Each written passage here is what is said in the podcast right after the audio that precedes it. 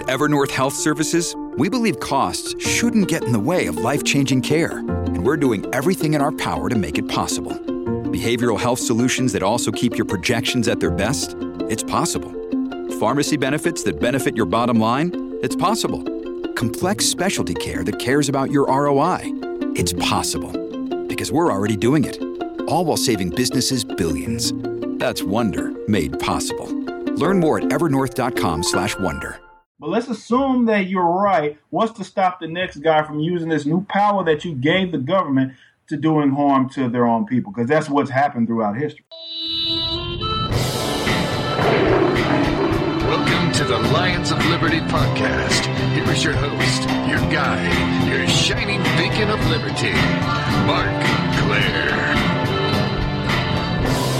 Howdy doody, folks. Glad to have you back here at the Lions of Liberty podcast, the show where I strive to advance the ideas of liberty through great conversations, whether it's with my fellow Lions of Liberty cohorts or with another great guest, as I have today here in the 193rd episode of this program.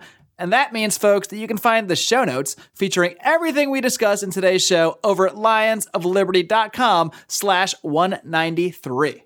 Today's show is sponsored by Health Excellence Select, an incredible free market, affordable, legal alternative to your standard Obamacare corporatized insurance. To learn more, head over to lionsofliberty.com slash health.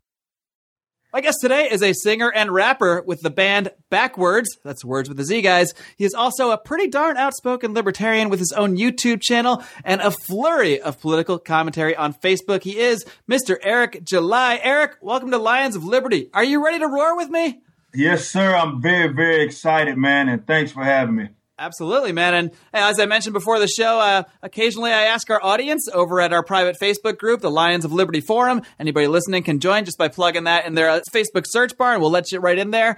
And a couple people suggested your name. I looked you up, and here we are, just like that. It's magic. So everybody out there listening, you can influence this show. Uh, and before we get into you know a lot of the stuff you post about now, a lot of the stuff you put videos out about, I want to kind of get to know you a little bit better. And uh, you know, I know you didn't always hold the beliefs that you have right now, uh, the beliefs of individual liberty and libertarianism, voluntarism, all sorts of different words for it. But can you first start off sort of telling us a bit about yourself and what your political beliefs were like before discovering the ideas of liberty, and then maybe get into sort of uh, what led you down this current path you're on? Yeah, absolutely. Well, my story is very, very typical as far as, you know, I guess the beliefs that I had adopted early on in life. Like a lot of uh, African Americans is kind of we're, we're pretty status you know, vote Democrat, um, you know, support Democrats. They're the ones that want to care about you, yada, yada. So it's very, very typical. Grew up with that kind of um, alignment. I mean, even initially actually campaigning for uh, Barack Obama out in Memphis, Tennessee. And uh, that same year, actually, he got elected. I ended up picking up a Thomas Sowell book. Um, I said, well, well, I was at the University of Memphis at the time, and, you know, I got to kind of you know, reading a couple of economics books, taking like micro macroeconomics, um, and I wanted to learn more about the subject. And I started, I was still kind of stuck in my box, and I was like, you know, hey, what are some black economists that I can look into? And um, I looked into Thomas Sowell, and I read his basic economics book, and it completely changed my life because everything that I had believed before, the way he's able to break it down from a, not just an economic standpoint, but from a socio-economic standpoint, and how government has influenced, um, negatively influenced a lot of uh, what we see today in our black communities, and it really just changed my life. So, you know, one thing led to another. I didn't kind of have a word for what I was, but the more I started reading up on econ in general, the great Walter Williams, Thomas Sowell, and that led me to, you know, obviously I more so aligned with Chicagoism, but I um, got to get into Austrian economics, so started learning about, you know, the Mises, the Hayeks, uh, Rothbard, uh, and that, you know, turned me into a full blown ANCAP because the more I started learning more about econ- economics, the more I started hating government. So, uh, most definitely, I would say econ was one of these subjects um, that really led me to um, individual liberty, and really just Thomas Sowell is the guy that I give credit to, um, and the guy that really just kind of uh, reading uh, Basic Economics, that book, you know, as well as some others, but Basic Economics is the one I like to point to, and it really just changed my life and uh, led me down this path for sure.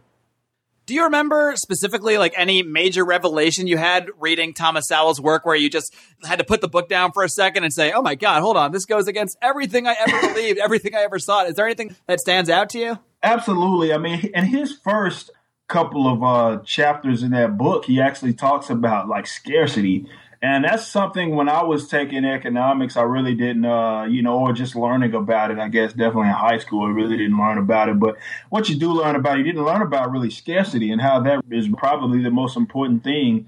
And when you look at economics and how, you know, scarcity, it really doesn't matter what it is. Scarcity is always going to exist. There will never be enough resources for everybody. But also in that book, he mentions how I mean, this is the part where, you know, he starts kind of breaking things down. And he mentions how there are countries uh, that don't have a lot of natural resources, but they do a great job. And that's basically, and that's really what economics is all about studying the allocation of, uh, say, a resource. And he uses sort of spots like you know Venezuela, who has a lot of uh, natural resources, but from an economic standpoint and a standard standard of living isn't higher than a place like maybe Japan, which doesn't have a lot of uh, you know natural resources. So just him breaking that down, it, it just really got to you know it kind of changed my my life. And then when you see things that the government's doing, like minimum wage, which is an artificial price on labor, and rather than look, I used to look at it, and a lot of people, definitely a lot of young folks, they look at it as, all right, well, we just set the minimum price, everybody's going to be, you know, we're going to boost people into prosperity. But, you know, Thomas Sowell explains how all it is is just an artificial price on labor it doesn't help in any way, form, uh, shape, or fashion. So when he just explains things, um, rather than a lot of people, definitely the politicians, they approach it from an emotional standpoint. And another thing he mentions early on in the book is that your emotions has absolutely nothing to do with, uh, well, little to do, I guess, if you want to consider, I guess, the emotional aspect and people wanting to uh, better themselves um, and approach that's really more Austrianism. But uh, most definitely, emotions really have little to do with economics. Uh, so he did a great job in the first initial chapters and really explaining that for me. Yeah, I mean, emotions have little to do with reality, I guess. And the sad part is, it seems that at least most of the people my age, most of the people I interact with, seem to make their political decisions largely on emotions and not so much on reason or logic Absolutely. or the kind of things we probably should be considering when we're making laws that will eventually uh, result in physical violence on someone if they're all enforced to their fullest degree. And now I know this is kind of a, a, big subject you talk about a lot because one of your biggest targets out there uh, in your videos, in your social media posts, is Bernie Sanders supporters. So, what is it specifically about Bernie Sanders, about his supporters, that kind of irks you, I guess, more so than, say, Hillary supporters or Donald Trump supporters, who I, am I'm sure you have your own thoughts on as well. Right. You aren't nearly as big of a target. Absolutely. Absolutely. I'm pretty open about how Bernie Sanders supporters uh, annoy me more than any other uh, group of supporters. And it's mainly because, uh, you know, I'm a young fella and I'm not too far removed from college and a lot of people my age and uh, definitely me being frontman of a metal band, uh, which any musical genre really leans hardcore to the left, and these guys really support Bernie Sanders. And but the way you know when he he declared and how everything, and I mean, I, I really never saw anybody breaking down, um, you know, his approaches, uh, proposals rather from a economic standpoint, from a rational standpoint, from a liberty standpoint, all about emotions. And it just really, really, really annoys me. And these guys, what annoys me more than anything, and you just touched on this fact, when anything that the government implements, whether you disagree with it or anything of that nature, you're going to be met with physical force. And these guys, the Bernie Sanders supporters, uh, go around kind of making it seem as if they're humanitarians. And it's, it's just so fraud because, again, they advocate for more laws, advocate for expansion of his entire platform is the expansion of government, advocate for more uh, taxation. And again, the minute it is there's no opt out forms, of course, the minute you disagree, uh, you will be met with uh, physical force, or you know, when it comes from a tax uh, standpoint, they will confiscate your, you know, private property, whether it be your money or your physical belongings. And if you resist, you'll be met with physical force that could, you know, indeed result in your death. We saw that with uh, Eric Gardner. I hate to pull that out of the bag, but he got choked out for, uh, you know, selling untaxed cigarettes. And this is how taxation works. This is how laws work within government. And for these guys to go around acting as if they're humanitarians, they care about the poor and all of that, they care about everybody, yet uh, want to uh, really really uh, expand coercion and threats of violence on peaceful people, I just can't let them get away with that. It's interesting you bring up the Eric Garner situation because in this context, Bernie Sanders actually has a commercial from his campaign referencing the Eric Garner incident as a way to kind of highlight police brutality. And it is something he talks about a lot is police brutality. But I mean, what we kind of ignore there, or what he seems to ignore there, is that these laws, the regulatory environment, the stuff that he promotes a lot, I mean, that's what initiates the violence that goes along with police brutality. If there's no law to enforce, then a lot of the time, I mean, what is there for police to be brutal about? Now, I'm sure I know for a fact that police often go outside the boundaries of the law, but in this case, they really were just enforcing the law on Eric Garner. Most right. people just don't want to see it that way, and that's literally what it was. Right. Absolutely. No, that's exactly what it was. I mean, and then you bring up a good point. I mean, without these laws, you know, yes, there are going to be cops that will go out of their way to do things that are, you know, kind of under the table. But again, we look at most of our situations. Um, I would say the overwhelming majority of the situations, definitely when we talk about African American and, uh, you know, criminal justice system, these are, are whether we think, it, whether it's true or not is uh, irrelevant, but a lot of uh, black activists and, you know, people like Bernie Sanders as well want to make it seem as if, you know, black people are more subject to get beat up and uh, treated unfairly and by, by the law. But again, these guys, when we look at pretty much all of these cases, these guys are coming in contact with the law or breaking. Uh, usually, yes, they are victimless, but they're, I guess, breaking laws or coming in contact with the laws. And the more you advocate for expansion of government and more laws, this is more times in which you are going to come in contact, you know, with law enforcers. So again, this is my thing about Bernie Sanders. Even on things that you think he gets it right when he says, "All right, this is an issue." His uh, proposals or his, I guess, his solutions are diametrically opposed to fixing them. He thinks he could just, we know, we just give power to the government and that's just gonna fix it. And it's like, no, that actually is what caused the issue. Yeah, Eric, and you know, a part of me really wants to like Bernie Sanders for a lot of reasons. The fact that, you know, the uh, Democratic establishment doesn't really want him to win, and I certainly don't like Hillary, and so I'd love to see her go down in flames, um, in a sense.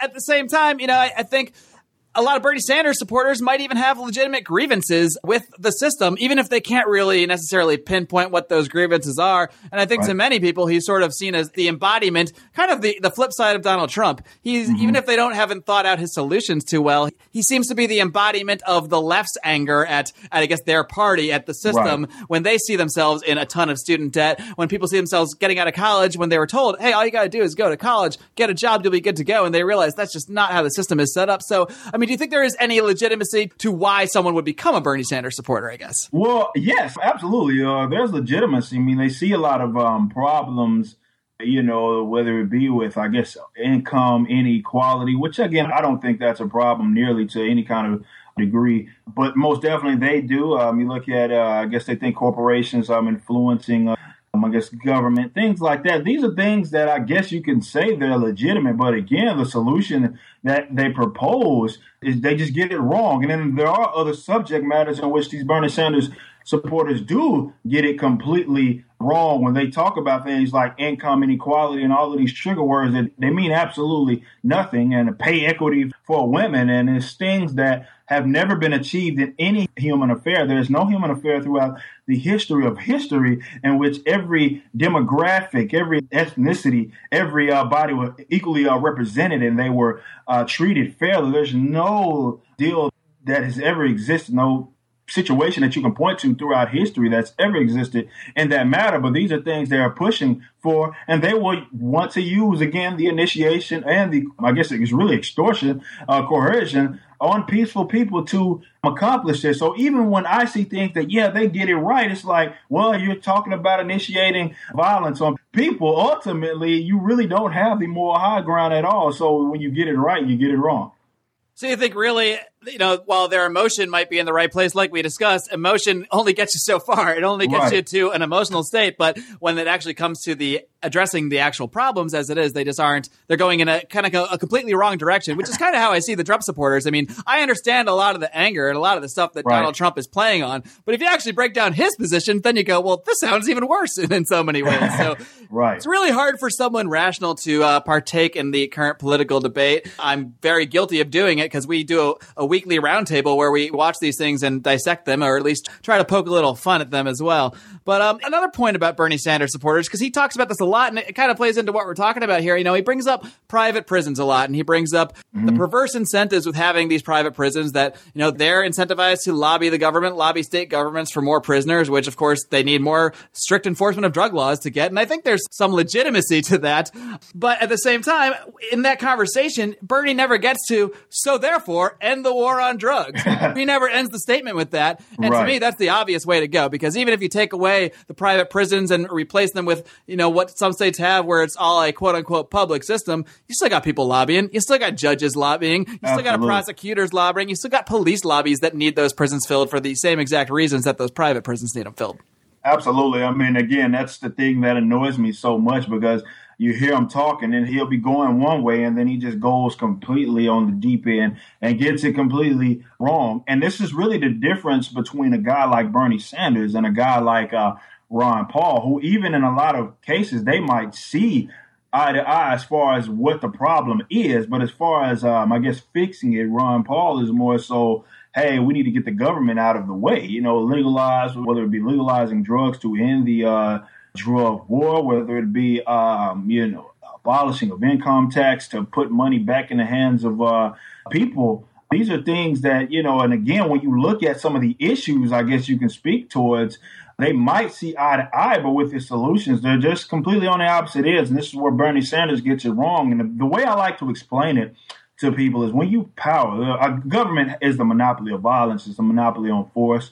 Um, and when you empower this entity, which really is illegitimate when you think about it, because they have nothing but a bunch of delegated individuals that have rights that other individuals just simply uh, don't have. But when you empower these guys, you know, even if you say, all right, well, let's assume that Bernie Sanders gets what he wants and he, you know, $15 minimum wage and free health care, free college.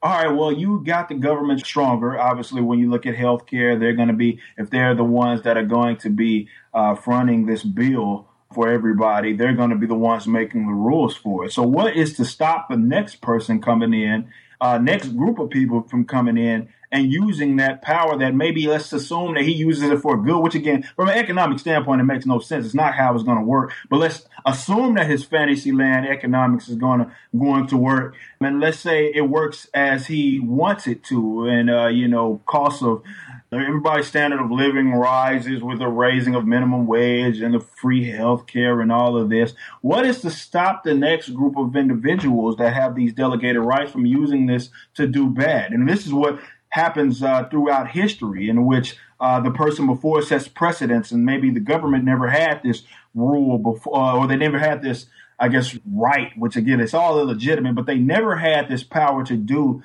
said deal. And the next guy comes on and he uses that same power that he once had and he completely annihilates millions of people, leads to whether it be famine, starving. This is um, historically, again, this is just fact. This is what has happened historically. There's nothing stopping them from doing it. And this is what I tried to get Bernie Sanders supporters to understand. Again, they are incorrect. Don't get it twisted. They're incorrect in their assessments when it comes from the economics but let's assume that you're right. What's to stop the next guy from using this new power that you gave the government to doing harm to their own people? Because that's what's happened throughout history.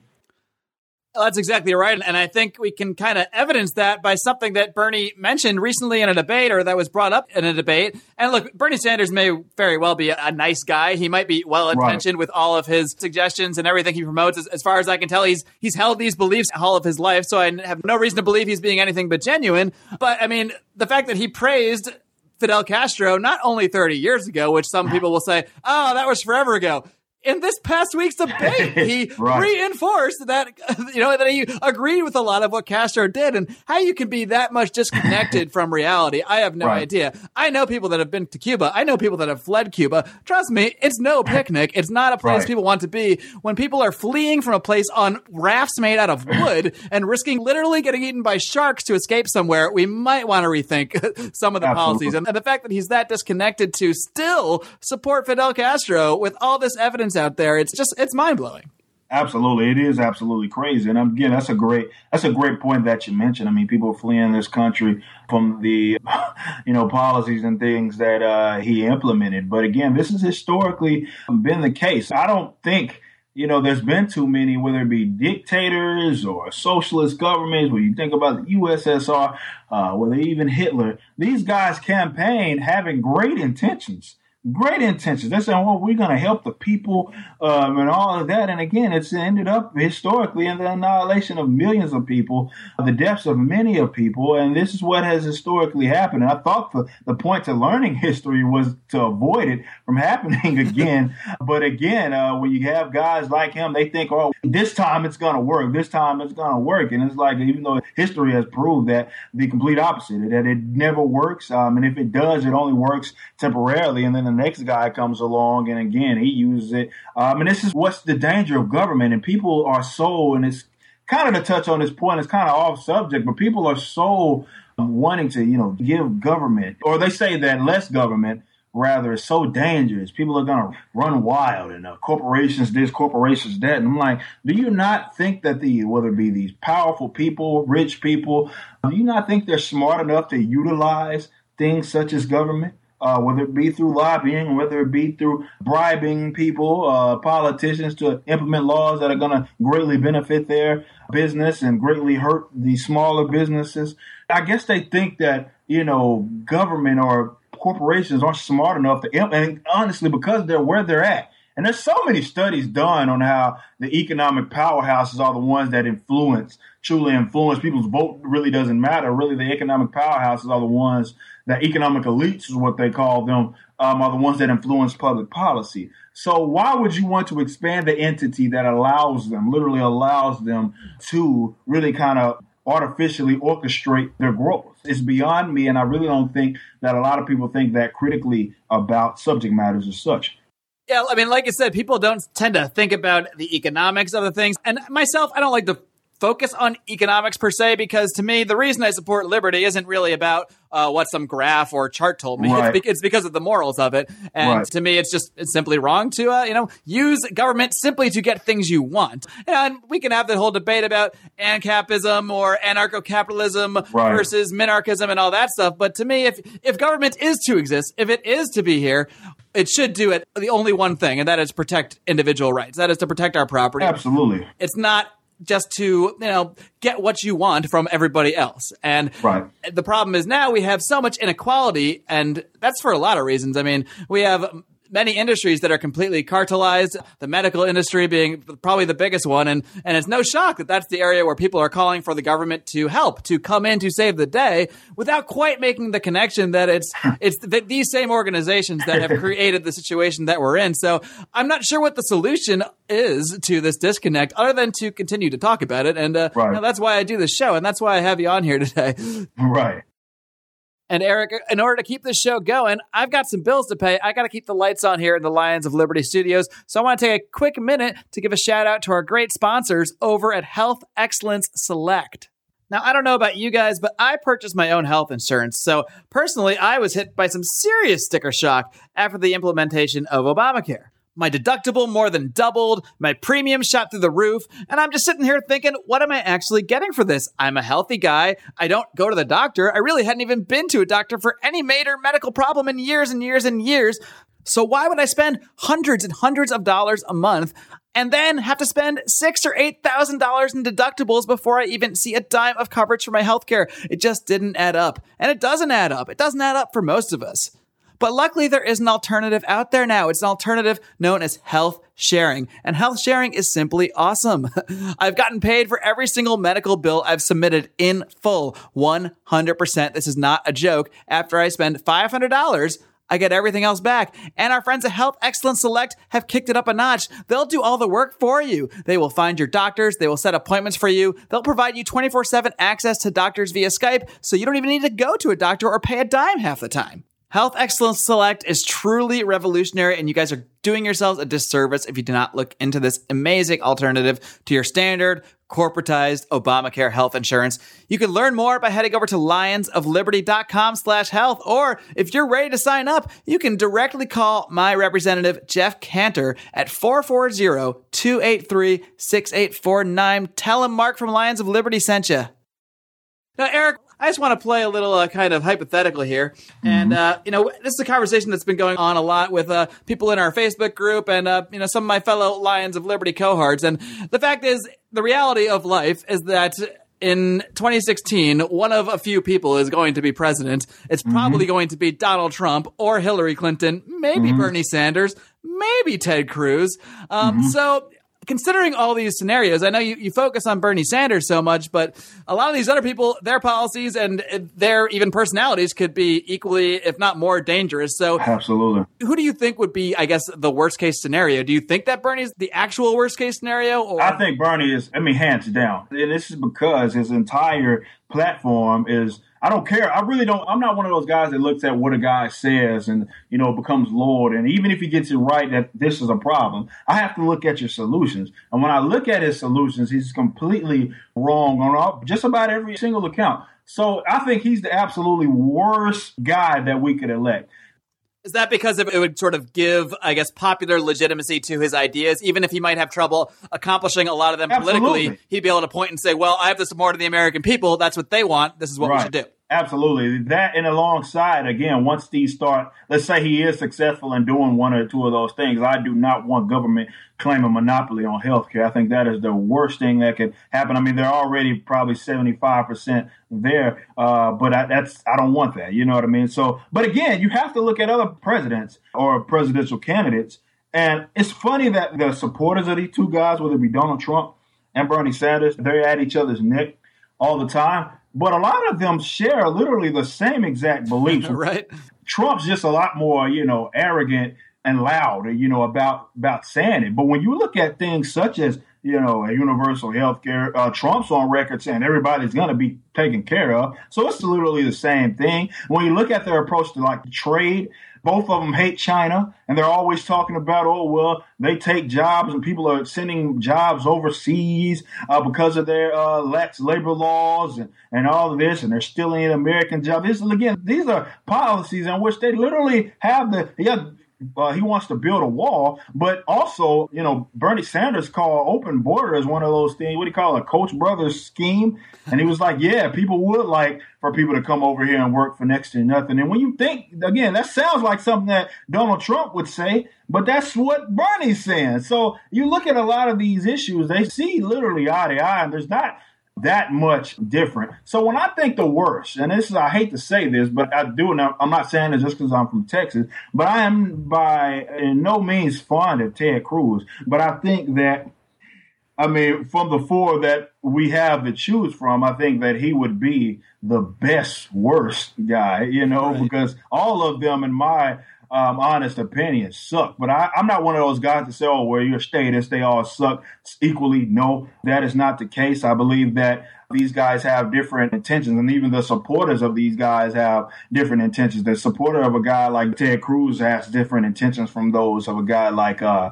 Bernie Sanders, a supporter of Bernie Sanders. I would say Ted Cruz is the guy that, you know, if well, I mean, honestly, if you held a gun to my head, I'd probably take the bullet rather than uh, having to vote Right. for one of. them. But uh, if uh, you know, I guess if I had to say, just for the sake of the conversation, um, I would say Ted Cruz because he does get it right. I hate that he didn't. He claims that he wants to audit the Fed, but he, you know, he did miss Rand's vote on it, or he missed a vote on Rand's bill. But uh, he does say that he wants to abolish the IRS. He wants to uh, audit the Fed and all these uh, things, uh, whether it be true or not. Uh, that's a different conversation. But even from a taxation standpoint, I believe, uh, looking at his tax plans, him and Donald as well, fairly low compared to the other uh, candidates. So when you look at things, I think I always approach things from an economic standpoint, and I think from an economic standpoint, from a liberty standpoint, if you're looking at the worst of the evils, and I don't believe in necessarily voting for the worst of the evils. I do not believe in that. Uh, the best of the two evils. But I would say Ted Cruz is uh, probably the guy. Yeah, it's like, man, part of me wants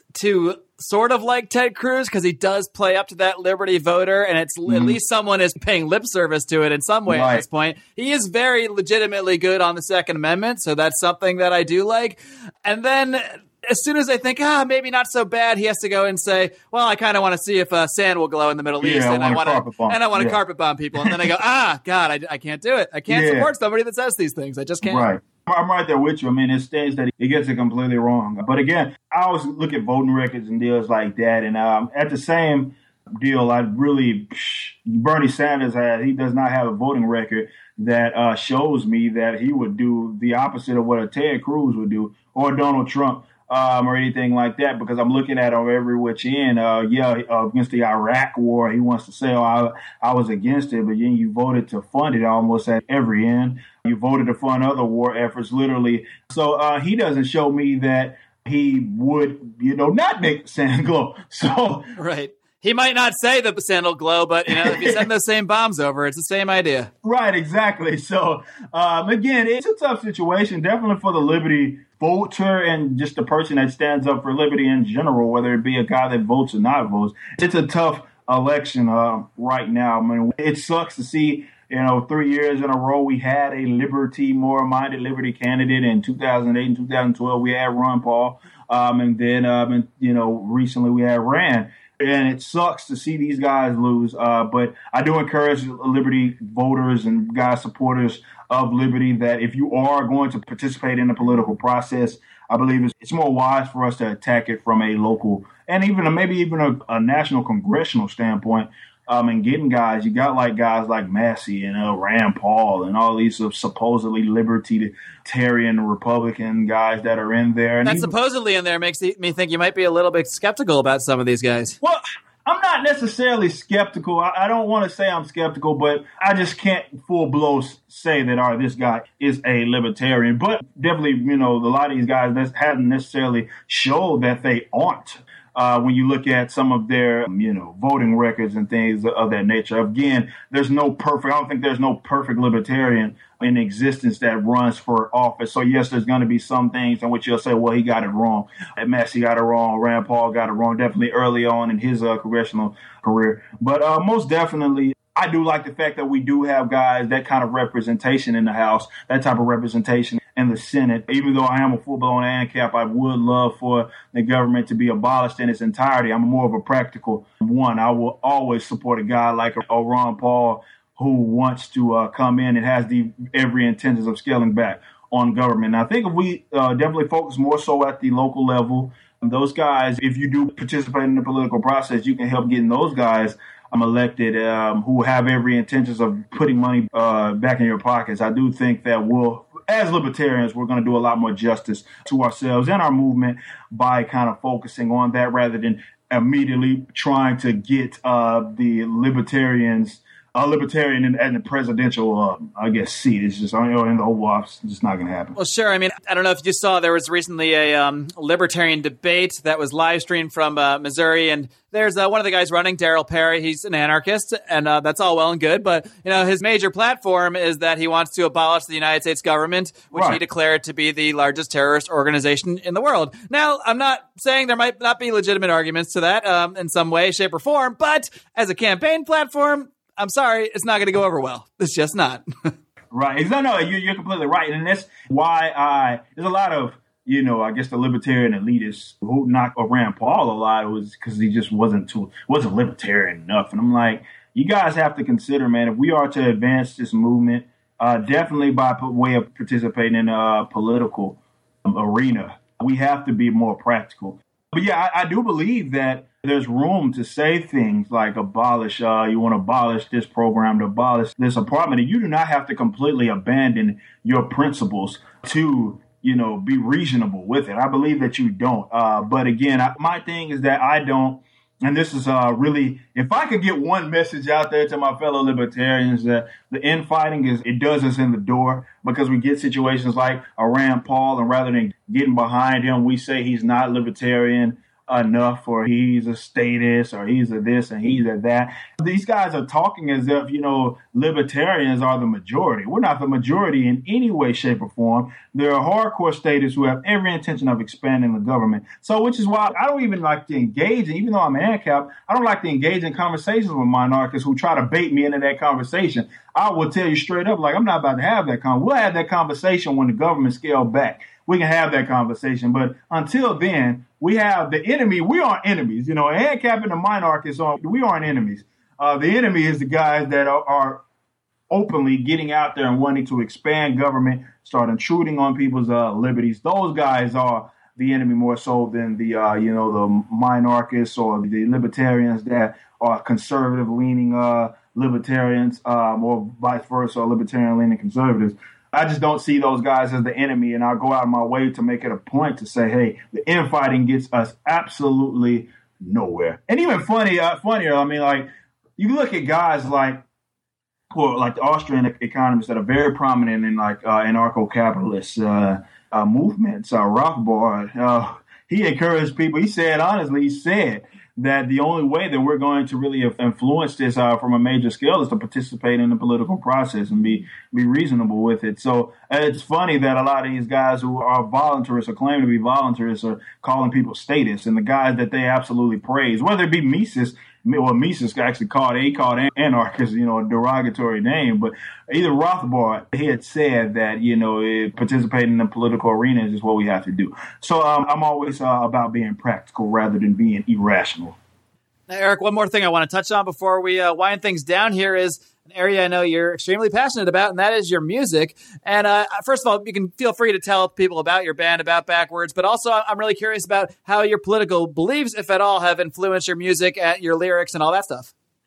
Oh, absolutely. Uh, well, again, I was in a band uh, called Fire from the Gods on the Rise Records uh, right now, and um, it was a fallout between uh, me and those guys. A lot, um, some of that, not not a lot, but some of that did have the direction we were going and it, it, was a great situation in which uh, you know when I left and formed BackWordz with the other individuals, um, it did allow me to once the first song kind of didn't really touch a lot on libertarianism, but by the third single we were talking about you know politics and more so libertarianism and uh, things of that nature. So my thing, and I feel like with libertarians, where we lose is that we do now we have not infiltrated entertainment. We have a lot of intellectuals, um, whether it be no matter what, whether it be minarchists or uh, anarcho-capitalists, whether it be Lew Rockwell, um, you know, Ron Paul, guys that will get in in suits and ties um, and really speak very intellectually about anarcho-capitalists. And maybe that's for a guy like me, I'll find that attractive. But for a lot of guys, they're not going to sit down and read Basic Economics by Thomas Sowell. They're not going to sit and read Anatomy of State by Rothbard. They're not going to read this. Everybody's not going to be a nerd, so we can't just talk to the nerds. Right, exactly. so my thing is, I was looking, you know, just thinking. I remember about the third single, like, where's the libertarian representation? I know in metal, which is just really not there, but where's the libertarian representation in uh, music and entertainment? And which is really just not there. I mean, we have a couple of guys that sprout up but we really don't have any representation. So I feel like almost obligated to use this craft that I have in making music to, you know, basically spread the, you know, kind of the liberty movement. So what you hear in your lyrics, the lyrics is absolutely no different than what I would say um, in a video, in a vlog, or doing an interview with Fox News or The Blaze or anything like that. Just packaged in a different way. Yeah, exactly. So my uh, deal, we do have a song that'll be coming out. I'm very, very excited for. I think it's going to be huge for our movement which it features a, a huge vocalist. Um, I don't want to quite spill the beans quite yet. And it's full blown. It's no sugarcoat, no metaphors. It's libertarianism to the core. And I'm very excited to get this stuff out. So that's my thing. I do feel obligated. And it's because I feel like if we can, that's what the left did very well, in which they infiltrated uh, entertainment. And this is why you see a lot of young people leaning left, is because they are so heavily influenced by entertainment, and their entertainers are your hardcore left leaning status. So I feel a, a sense of obligation to use the craft that God gave me to really spread this movement, not just doing vlogs, not just doing interviews, not just doing podcasts, but also within my music. All right. Well, yeah. I mean, if the media is brainwashing people and we recognize that, there's two responses we can have. We can scream about it and create memes about it and pat each other on the back, or we can right. try to become that media and try to influence them as well. And I'm glad that you are, are taking that tack to it. Uh, Eric, before I let you go, feel free to uh, plug anything else you got going on. Let other people know how they can find you on social media, find your YouTube channel, find out more about BackWordz, and anything else you want to plug. Well, again, BackWordz, we we're on everything. Twitter, uh, BackWordz music. I believe it's a Twitter. I believe that's also the Facebook. BackWordz. That's B A C K W O R D Z uh, music, uh, which is the Facebook. So we're pretty much everywhere. Uh, YouTube. We have several music videos there. You can find me at Eric D July. That's usually my tag for everything. Uh, my public Facebook is facebook.com slash uh, Eric July Text. So you can follow me um, and hear some of the commentary and things like that. So we're everywhere. Um, I encourage you guys to go check it out. Not necessarily uh, just for myself, but um, really it's all about spreading uh, this movement of liberty. And um, I'm doing it in every way we can. I really encourage. I love what you're doing. I love what everybody's out there doing. If you have a craft of any sort, I encourage whether it be uh, drawing, I don't care, music, um, you know, commentating, if you have a you're a great public speaker, no matter what your craft is, I if you are uh, liberty minded, I do encourage you to uh, try to utilize it because we can honestly use uh, all the help we can get. Well, Eric July, those are great words to end on. So thanks for coming on the show. I really do appreciate getting to know you a little bit better and keep on roaring, man. I appreciate you, brother. Have me on at any time. Thanks, man. Take care. Too.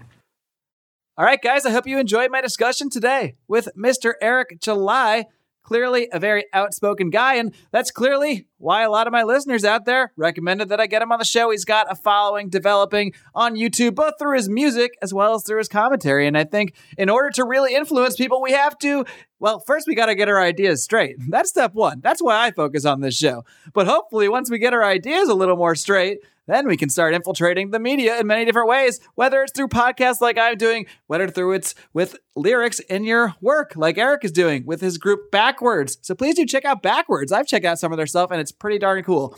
Now, guys, I mentioned earlier how Eric got on the show, and that's because every once in a while I like to ask my listeners for suggestions for future guests because I do this show for you.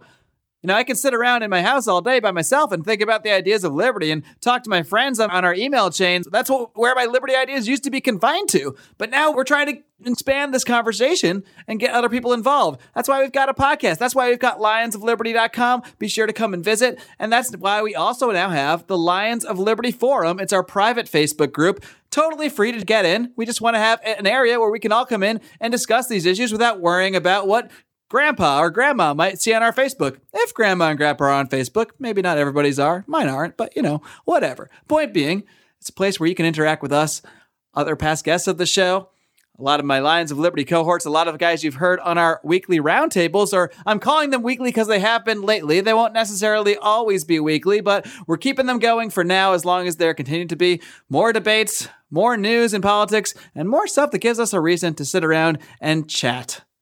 So if you want to join the conversation, do head over to our private group, the Lions of Liberty Forum. Just type that in your little search bar on Facebook, and we'll get you right in there to join the conversation. We, of course, are going to have another roundtable this coming Monday. But before that, don't forget if you subscribe to your Lions of Liberty feed, you also get John Odermatt's weekly look at the broken criminal justice system known as Felony Friday. A new episode every single Friday. So you gotta subscribe to Lions of Liberty, whether it's on iTunes, whether it's on Stitcher Radio, because you don't want to miss anything. We're pumping out three shows a week, guys. There's a lot going on here. And if you like what we have going on here. There's a lot of ways you can help us. First and foremost is going over to iTunes, going over to Stitcher, hitting that subscribe button, but don't stop there. We also need you to go and leave us a great review and a five star rating. This is the kind of stuff that really helps boost our show in the rankings. It helps with iTunes' crazy algorithm of how they know which shows to promote to more people. And of course, our goal is to expand this conversation, get more people talking about the ideas of liberty. So that's one way you can help. Another way, of course, is to share this thing. You can share it on your social media, on your Facebook Facebook, on your Twitter, email it to mom and dad, whatever you got to do to get the word out. We appreciate the help. Until then, folks, until next time, live long and live free.